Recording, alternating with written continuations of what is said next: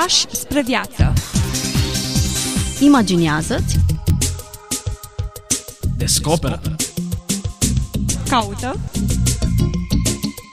Trăiește. Trăiește. Trăiește. Fi liber. Pași spre viață. Bine v-am regăsit, dragi ascultători!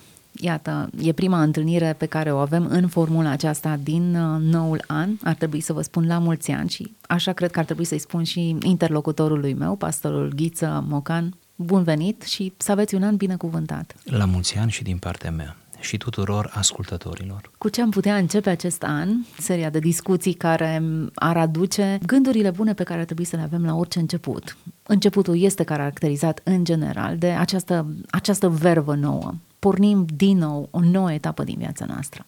Mă gândesc că cel mai bine ar fi să ne întoarcem la început de an la fundamente, la esențial, să ne aducem aminte proaspăt și elegant, frumos, în atmosferă încă de sărbătoare, de valorile esențiale ale creștinismului, de ceea ce de fapt unește întreaga lume creștină, de ceea ce de fapt ar trebui să ținem seama de-a lungul, nu știu, întregului an care ne stă în față. Trecutul este o bază bună pentru a avea un viitor strălucit și frumos, așa cum ne propunem fiecare. Cel puțin la început de an suntem cu toții foarte optimiști și dornici să facem ceva diferit în noua etapă în care am intrat. E bine, haideți să facem acest tur în trecut și să vedem care sunt lecțiile trecutului pe care ar trebui să ni le asumăm ca să avem un alt fel de an, un an mai bun, anul în care am intrat. Vă propun un fragment dintr-o conferință rostită de Mircea Vulcănescu, marele creștin marele învățat și marele martir Mircea Vulcănescu. Cred că mare creștin nu poate fi asociat decât lângă termenul martir. Da, chiar așa. Prin martiraj, nu? Îți dovedești, mare. Îți dovedești creștinismul. Iată, dintr-o conferință rostită la 7 aprilie 1940 și reunită într-un volum îngrijit de Marian Diaconu, volumul se numește Logos și Eros, creștinul în lumea modernă, două tipuri de filozofie medievală. E un volum care a apărut în anul 1991, s-ar putea ca azi să se mai găsească doar prin anticariat. Deci cumva luăm o carte din anticariat și din cartea aceasta alegem o prelegere și din prelegere alegem un fragment.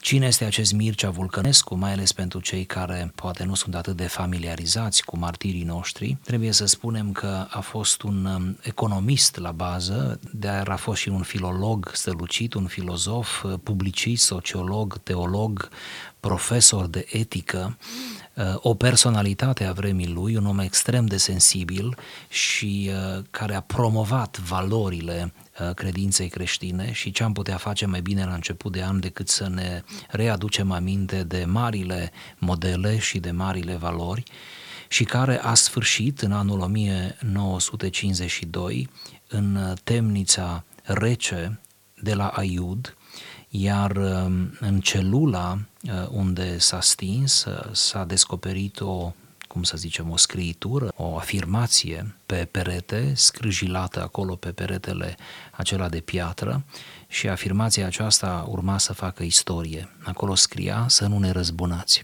Superbă afirmație. Da.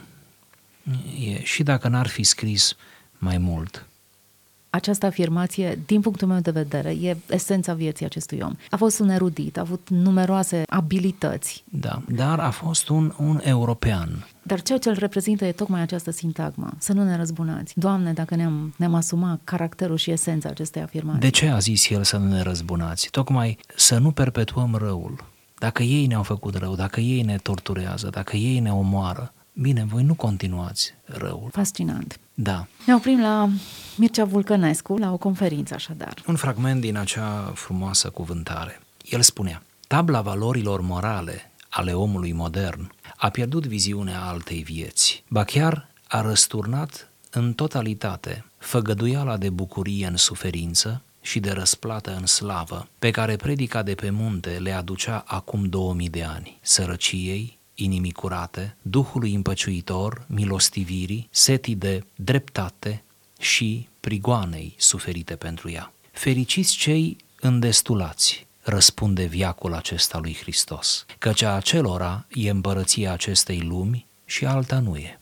Fericiți cei tari, că aceia vor stăpâni pământul. Fericiți cei cumpliți și neîndurători, că aceia nu se vor teme de nimeni. Fericiți cei ce râd și se bucură, că aceia de nimic nu au nevoie. Fericiți cei îndrăzneți, că aceia vor avea parte de praznic. Fericiți semănătorii de vânt, că aceia se vor chema fiii furtunii. Fericiți cei iscusiți, că aceia vor afla taina multor lucruri. Fericiți veți fi când vă vor slăvi și vă vor tămâia, mințind pentru voi, căci v-ați aflat plata acum pe pământ și mâine de voi cine o să-și mai aducă aminte? Bogăția, ideal suprem al omului ahtiat să smulgă vieții cât mai multă și cât mai intensă bucurie pământească, în scurtul răgaz îngăduit omului pentru aceasta. Puterea, care e mijlocul de a dobândi bogăția. Iscusința, gâlceava, bănuiala, neîndurarea, lauda de sine, care sunt sculele cu care dobândești puterea și cu care o ții atunci când ai dobândit-o, alcătuiesc valorile esențiale ale codului moral modern, chiar atunci când ipocrizia le depărtează în altele aparent potrivnice. Ele izvorăsc direct din mentalitatea demiurgică pe care am înfățișat-o și sunt roadele spirituale ale prăbușirii lăuntrice ale unui om care a pierdut odată cu sentimentul transcendenței și adevărata idee despre sine, aceea că era chemat la viață pentru alte minuni decât de a se robi căutării hranelor pământului. Care poate fi poziția creștinului în fața unei atare lumi? Aproape că nici nu mai trebuie să spun. Creștinul trebuie să se lepede de Duhul ei și să mărturisească pretutindeni pentru așezarea ei la locul ei adevărat. Cea mai adâncă și mai deplin creștinească reacție în fața vieții moderne este lepădarea de ea. Și acesta poate fi un fel de, de maximă, chiar finalul. Mă uitam uh, cărui cadru îi se potrivește acest tip de conferință, cărei audiențe. Printre cei care ne ascultă, audiența e destul de diversificată. Cel puțin la această oră ne urmărește un anumit tip de audiență, mai static, așezat. E sărbătoare încă, se simte sărbătoarea aceasta, nu e alerta aceea a drumurilor. Conferința aceasta este prezentată la București într-o da. perioadă da. cu multă tulburare. Parcă ar ține acum la București, sincer să fiu. Da, da. Totuși, într-o perioadă grea, bine zis, în, în, în 40, și totuși erau vremuri relativ bune, relativ stabile. Suntem încă în acea perioadă, să-i zicem, interbelică, da, în proximitatea războiului, dar încă nu sosise acest flagel teribil al comunismului, care îi va cădea victimă de altfel însuși Vulcănescu. O perioadă, cum zic, bună, mai ales din punct de vedere intelectual, din punct de vedere științific și România pe atunci încă avea resurse din perspectiva aceasta culturală, resurse extraordinare spre care și noi privim astăzi cu oarecare nostalgie. Și în aceste condiții, Vulcănescu totuși are prezumții atât de negative, nu? atât de dramatice aproape. Vede realitatea lumii, a țării, a Europei ca fiind atât de, de sumbră și încărcată de imoralitate, de superficialitate, de absența transcendentului, de antivalori și dacă ar fi să rămânem în acest spectru a predicii de pe munte, antifericiri, într-un fel. Exact, pentru că dacă parcurgem lista acestor fericiri și chiar ar fi interesant să ne oprim asupra lor, ferice de cei îndestulați, e o răsturnare, pur și simplu, ferice de cei îndestulați, răspunde viacul acesta lui Hristos, căci acelora este împărăția acestei lumi, și alta nu e. Completarea e esențială. Pentru cei care se socotesc au din abundență de toate. Nu mai au nevoie să caute nimic în plus. Această falsă îndestulare. E doar un orizont, nu? Orizontul Acum. de aici. Nici da. nu contează dacă voi mai exista în clipa următoare. Da. Ce sărăcie a unui prezent lipsit de orizont. La începutul acestui an, noi ne propunem un start împreună cu Hristos, ne-am da. propus pași și am gândit, bănuiesc că o bună parte dintre noi, ne-am gândit cum am putea să ne fructificăm mai bine timpul, da, și să ne organizăm să o cadență an. acestui exact. an. Exact, în așa fel încât la final de an să spunem, cu Hristos împreună am făcut lucrurile astea. Da, iar tăria la care se face aici vorbire nu este decât uh, o dulce iluzie pe care atât de mulți oameni, mai ales când sunt sănătoși și în bunăstare și în uh, bune condiții, și-o asumă, nu? Și trăiesc cu ea. Și să nu uităm, istoria are nume acestor tari care dovedesc atât de multă vulnerabilitate și fragilitate. Eroi istoriei sunt morți, împărații, liderii politici, cei în viață care își dovedesc la ora actuală puterea tăria. E doar o chestiune de timp până când vor trece în plan secund, până când se vor retrage de pe scena lumii. Așadar, această dominație a pământului atât de temporară e o iluzie. Cum poți stăpâni ceva? În niciun caz nu ești proprietar. Al Domnului este pământul, până la urma urmei. Îmi aduc aminte de ultimul interviu, dacă știu bine, televizat cel puțin, cu uh, Steve Jobs, care după ce și-a făcut publică suferința, boala incurabilă de care s-a stins, totuși la o vârstă relativ tânără, 50 ceva de ani, reporterul îl întreba ce puteți să ne spuneți de situația dumneavoastră personală. El a fost foarte discret, nu a vorbit despre asta și a zis doar atât, un fapt care m-a impresionat. A zis, ce pot să spun mai mult decât faptul ce fragilă e viața. Hmm. Atât a zis. Ce cel mai tare zic? om, cel mai... La vremea aceea. La vremea aceea, exact. Iată la vremea un, aceea, un exemplu al unei al... măsurători arbitrare da. a tăriei. Da, un exemplu al timpurilor noastre. Și dacă urmărim această listă a fericirilor, în formula în care ne-a oferit-o Mircea Vulcănescu, interesant, îl cităm de parcă ar fi contemporan cu noi, nu ar fi trăit aproape un secol în noastră. Ferice de cei cumpliți și neîndurători, că aceia nu se vor teme de nimeni. Câtă ironie, câtă ironie. În Aici fața, o altă iluzie. Ferice de cei ce râd și se bucură, că aceia de nimic nu au nevoie. Iluzia divertismentului, da. care nu-ți, nu-ți aduce bucuria cu adevărat. Da, îți întreține o stare de spirit, dar în același timp îți oferă o superficialitate, nu? Și un fel uh, ludic de a privi viața, dar omul nu poate trăi numai cu divertisment. Lucrul acesta îl dovedesc psihologii, care nu fac apel neapărat la instanțe transcendente. Acum, există o anumită industrie a divertismentului și cei care produc divertisment au în spate o armată de oameni care, de la psihologi la oameni care analizează care sunt lucrurile care fac pe oameni să râdă, cum te țin antrenat în, în genul acesta de program. Se fac bani buni din divertisment tocmai pentru că ai sentimentul fals că nu mai ai nevoie de nimic. Dacă ai râs bine la un film, nevoia ți-a fost satisfăcută. În realitate, golul rămâne acolo. Golul nu numai că rămâne, dar îl resimți mult mai acut. După ce starea aceea de bine, un bine relativ, oferit de divertisment, trece. Cum vă explicați faptul că, iar lucrul acesta este dovedit, să spunem, istoric și științific, cum vă explicați faptul că mari actori de comedie au suferit depresii cumplite?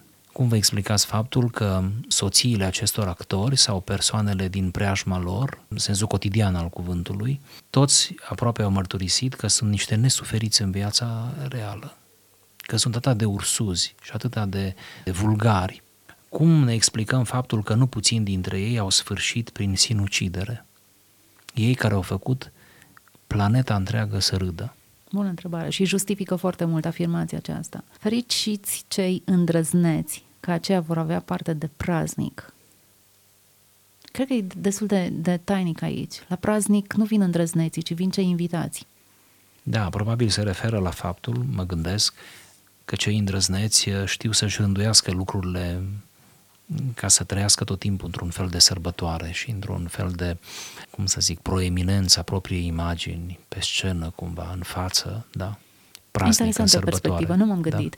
Da. Eu o asociam cu pilda pe care Mântuitorul o dădea, cu cel neinvitat care vine fără haina de nuntă. A avut îndrăzneala să intre la acel praznic, fără să aibă cuvința de a veni da, exact cum ar trebui. Și asta nu reușim să intrăm în mintea lui Mircea, probabil că în contextul în care el o spunea avea foarte multă semnificație. Dar îndrăzneala de a, te, a, a fi la un praznic, la o sărbătoare, la te o afișa. ceremonie, undeva, da. ar trebui să ai invitația de rigoare, ar trebui să ai eticheta care trebuie, ar trebui să fii în poziția în care trebuie ca să fii invitat da. la ceremonia respectivă. Ar trebui să ai mai mult decât îndrăzneală. Exact. Nu îndrăzneala este argumentul pe baza căruia ești prezent într-o sărbătoare. Da. Nu tupeul e cel care da, te califică pentru că aici să fii îndrăzneala acolo. e de fapt tupeu. Exact. E nevoie de altceva. Ai nevoie de Hristos ca să fii acolo, în marea sărbătoare. Fericiți semănătorii de vânt, ca aceea se vor chema fiii furtunii. Citatul clasic din proverbe, cine seamănă vânt va secera Furtună. furtună. Și așa și este. Nu prea e fericit acela, dar ironia se resimte pe parcursul întregii liste. Aici mi se pare că e chiar foarte fină și subtilă. Ferice cei iscusiți, că aceia vor afla taina multor lucruri. Aici este o critică a intelectualismului arogant, a urcării cunoștinței sau a cunoașterii pe piedestalul pe care nu-l merită, a idolatrizării culturii, a cunoașterii, a credinței de altfel atât de, atât de falsă că ne mântuim prin cunoaștere. Ori potrivit Scripturii și întregii istoria creștinismului, mântuirea nu este prin cunoaștere, ci este prin Hristos, adică trebuie să te abandonezi unei ființe exterioare ție și care ți este superioară în cel mai înalt grad și nu a acumulării unei anumite cunoașteri, a unei anumite inițieri bazate pe cunoaștere, în baza căreia tu să primești mântuire. Deci Vulcănescu, de la altitudinea culturii lui, un om erudit, un enciclopedist, reușește, mai bine ca mulți alții, să arate riscurile, până la urmă, unui intelectualism arogant, cum spuneam, care este o pierzanie pură. Până la urmă, baza aflării unor lucruri nu este aroganța, ci e tocmai umilința de a fi curios, de a cerceta, de a analiza, de a spune da. e ceva mai mult decât cunosc eu, e ceva dincolo. De a te face ca un copilaș. Exact, acesta este motorul care te determină să cauți. Faptul că spui nu știu încă, vreau să aflu. Ori aroganța, deja știu toate lucrurile. Ce mai îmi poate aduce nou? Te privează de aflarea unor taine. Da. Avem senzația că noi am inventat uh, avionul și termodinamica, în realitate o descoperim, legi pe care Dumnezeu le-a stabilit, le-a inventat, taine pe care el le are, ca să folosesc acest termen pe care Mircea Vulcănescu îl aduce în discuția noastră. Ca să coborâm cu picioarele pe pământ, mi-a venit acum în minte o idee care vreau să o transmit. Marele scriitor contemporan Umberto Eco, nu mă îndoiesc că mulți dintre ascultătorii noștri au citit mai mult sau mai puțin din Umberto Eco. Într-una din cărțile lui recente, analiză subtilă a postmodernismului, el zice, nu, nu zice, face dovada cu argumente că toate descoperirile din secolul 20, științifice, mai ales pe zona de tehnologie, toate descoperirile din secolul 20, de fapt, nu sunt descoperirile secolului 20, ci sunt ale secolului 19 și citează din oameni de știință, argumentând suficient că premizele tuturor descoperirilor, mă repet, din secolul 20, au fost inventate științific vorbind, în secolul XIX. Nu au fost patentate atunci sau finalizate și Sigur, publicate. ele au fost duse mai departe, ele au fost exploatate cum trebuie, de acord, dar ca invenție, da? Era ca originalitate, mai devreme. noi tot ce avem în secolul 20, demonstrează el, de fapt, e din secolul XIX. Prin aceasta dorește Umberto Eco să arate că nu avem dreptul la nicio formă de aroganță. Că până la urmă și dacă nu vrem să ne uităm prea mult în urmă, dacă ne uităm doar în secolul XIX de unde ne vin toate acestea, să le numim binecuvântări până la urmă, mm-hmm. nu? Taina multor lucruri nu află cei iscusiți, ci tainele se descoperă, sunt revelate. Da.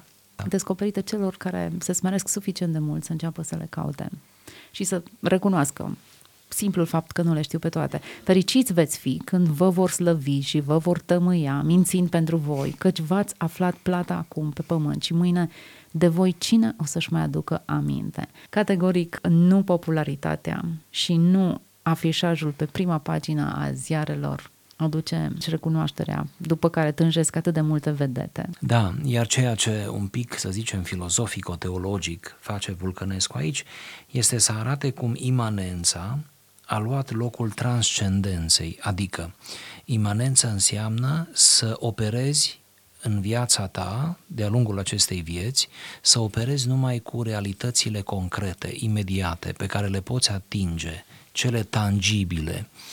Ori uh, dificultatea noastră și în anul acesta în care am intrat, în plină modernitate, e dată tocmai de abundența obiectelor care ne înconjoară și de care avem sau nu avem nevoie. Să recunoaștem că unele dintre ele, mai ales în plan tehnologic, sunt niște jucării pentru adulți, cum se și spune. Dacă am fi sinceri, am recunoaște că nu chiar toate câte le achiziționăm avem nevoie de ele sau nu avem nevoie de performanța aceea pe care mm-hmm, ne-o... Așa este.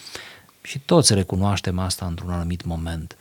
Deci, în După conj... ce am făcut achiziția. Evident. Înconjurându-ne cu atâtea obiecte, unele utile, altele pur și simplu jucării, pentru că și adultul are nevoie să se joace, e homoludens, cum e o celebră carte. Așa, înconjurându-ne de divertisment, nu, care a fost pomenit în textul nostru, înconjurându-ne sau fiind invadați de informație pe toate căile acestea, mai ales în zona aceasta virtuală, nu a internetului, se prea poate ca să credem că asta e tot. Mâncarea din abundență la fel, până la urmă devine acum o virtute, nu să știi să mănânci, ci să știi să te abții de exact. la mâncare. Da? Deci am ajuns într-o etapă a istoriei privilegiată până la urmă, bătrânii care mai trăiesc, oamenii în vârstă, spun niciodată nu a fost lumea mai bogată ca acum. Pâine la discreție, se aruncă pâinea pe jos, se aruncă la container, bătrânii se uită și nu le vine să creadă. Ei au trăit alte vremuri. Iată. Deci în această epocă se prea poate, asta e riscul, să credem că realitatea e doar aceasta. Vulcănescu zice, asta e nenorocirea vremii moderne pe care o trăim.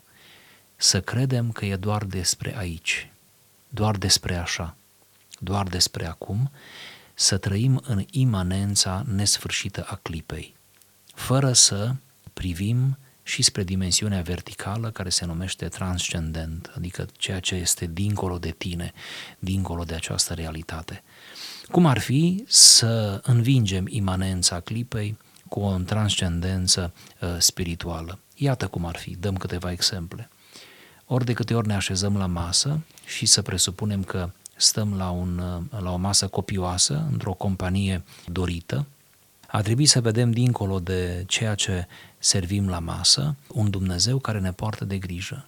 Ori de câte ori avem parte de un câștig material, ar trebui să vedem în spate un Dumnezeu care ne zâmbește sau Tatăl din cer care ne zâmbește, răsfățându-ne cu mai mult decât avem nevoie adesea. Ori de câte ori întâlnim oameni buni cu care avem frumoase momente, părtășii, stări de vorbă, care ne îmbogățesc, ar trebui să vedem cât de gentil este Dumnezeu în providența Lui cu noi. Cumva asta este transcendența, să vezi dincolo de concret, chiar de banalitatea momentului, o regie superioară, o regie divină. Suntem pe finalul acestei emisiuni. N-aș vrea să nu le spunem ascultătorilor noștri, Mircea Vulcănescu nu se oprește la aceste fericiri. El merge mult mai adânc și arată de unde pornește tot tăvălugul acesta, o prăbușire lăuntrică a unui om care și-a pierdut total simțul transcendenței. E o prăbușire lăuntrică. Totul se, se datorează acestei prăbușiri lăuntrice. Însă poziția creștinului este una diferită. Creștinul trebuie să se lepede de Duhul lumii, spune Mircea Vulcănescu, să mărturisească pretutindeni pentru așezarea ei la locul adevărat. Cea mai adâncă și cea mai deplin creștinească reacție în fața unei vieți moderne este lepădarea de ea. Păi la început de an ce am putea să spunem mai mult și ce să le urăm mai mult nouă înșine și apoi ascultătorilor, decât o lepădare asumată. Să ne urăm nouă și celor care ne ascultă o asceză corectă, Asta e o asceză.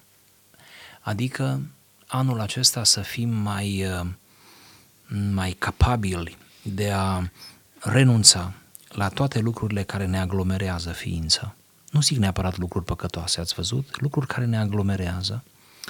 Să renunțăm la relații care ne strică, care ne pervertesc caracterul.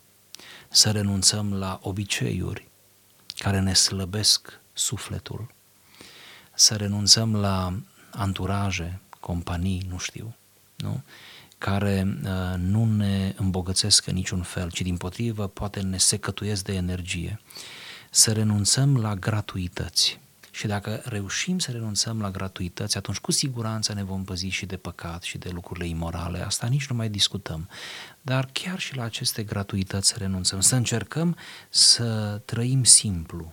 Simplu adică frumos, adică elegant, adică percepând mereu esențialul și asumându-l, încercând să-l promovăm, să-l ducem mai departe. Și ceea ce e surprinzător e că această asceză e cea mai abundentă viață pe care o poți trăi. Lipsa aglomerării cu lucruri inutile te face să te bucuri cu adevărat de lucrurile consistente, care dau savoare vieții.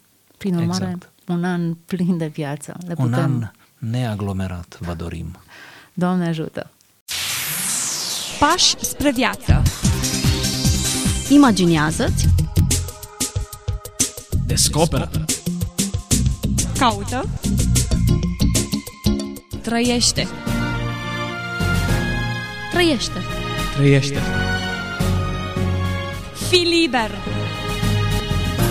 Pași spre viață